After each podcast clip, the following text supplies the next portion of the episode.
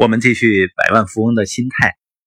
成功的人呢，除了有目标、有计划去行动，还有什么呢？我发现很多人创业啊，他误以为最成功的人都是凭自己的力量来实现目标的。实际上，我们要想获得任何有价值的东西，每个人都需要别人的帮助。一个人得到的帮助越多，成就的级别就越高，速度也越快。就像马云，他创业的时候没有想着我就去研究互联网、研究电脑，他想的是要找到一些合伙人。如果你自己创业，或者是你选择一家公司合作，只需要你或者几个人就能做这样的事情，那这个事情呢，注定是做不大的。我们需要找到更多的志同道合的人，当然前提是呢，你的产品和你的奖励计划。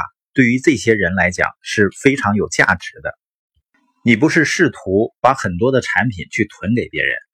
如果我们做的事情是伤害别人的事情，那注定是做不长久的。加尔布瑞斯建立了非常成功的生意。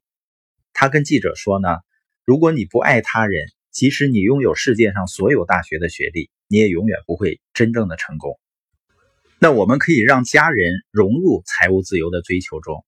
秘诀是什么呢？其中之一就是跟家人分享你的梦想。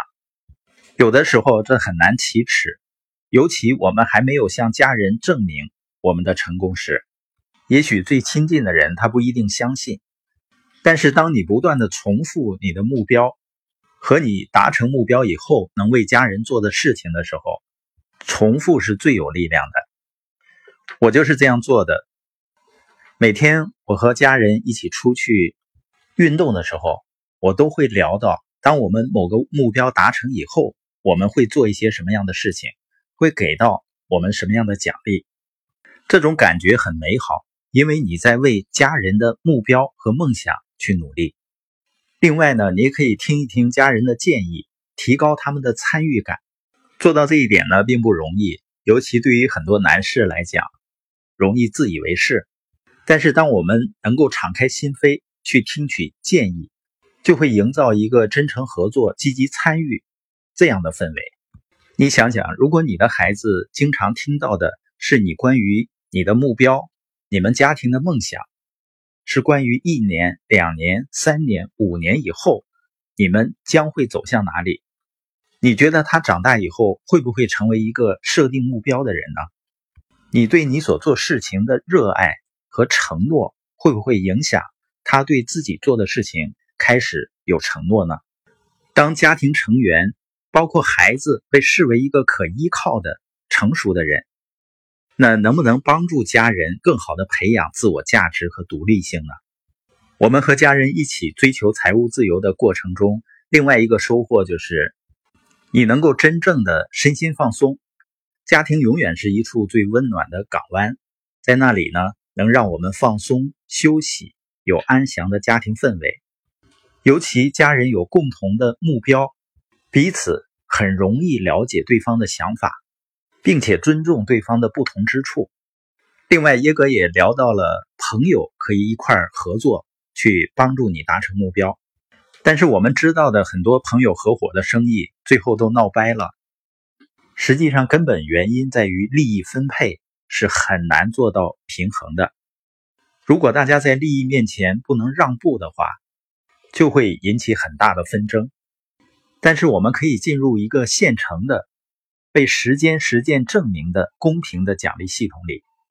在谈到朋友合作的时候，耶格先生举了乔布斯的例子。他和他的朋友耐克两个人梦想合二为一。在耶格先生写这本书的时候呢，说苹果公司的销售额达到了五点八三亿美元。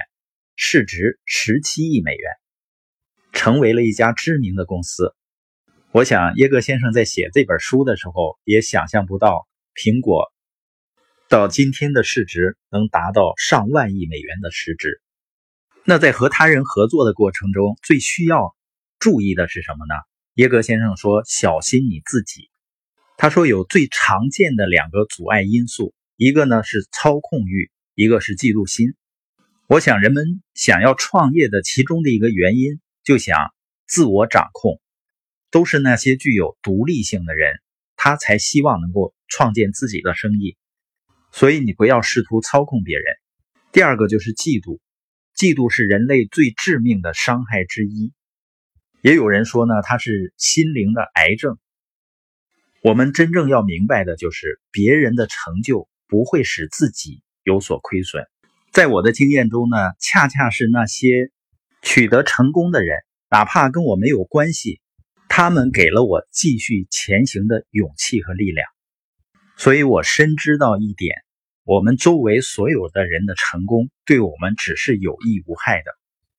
我们回顾一下今天的主要内容。我们要想实现更大的目标，一定需要更多的人一起来合作。要取得家人的支持，不要轻视家庭成员的能力。另外呢，把朋友和你的熟人也包容在你的计划中，别让嫉妒或控制欲赶走那些可能帮助你的人。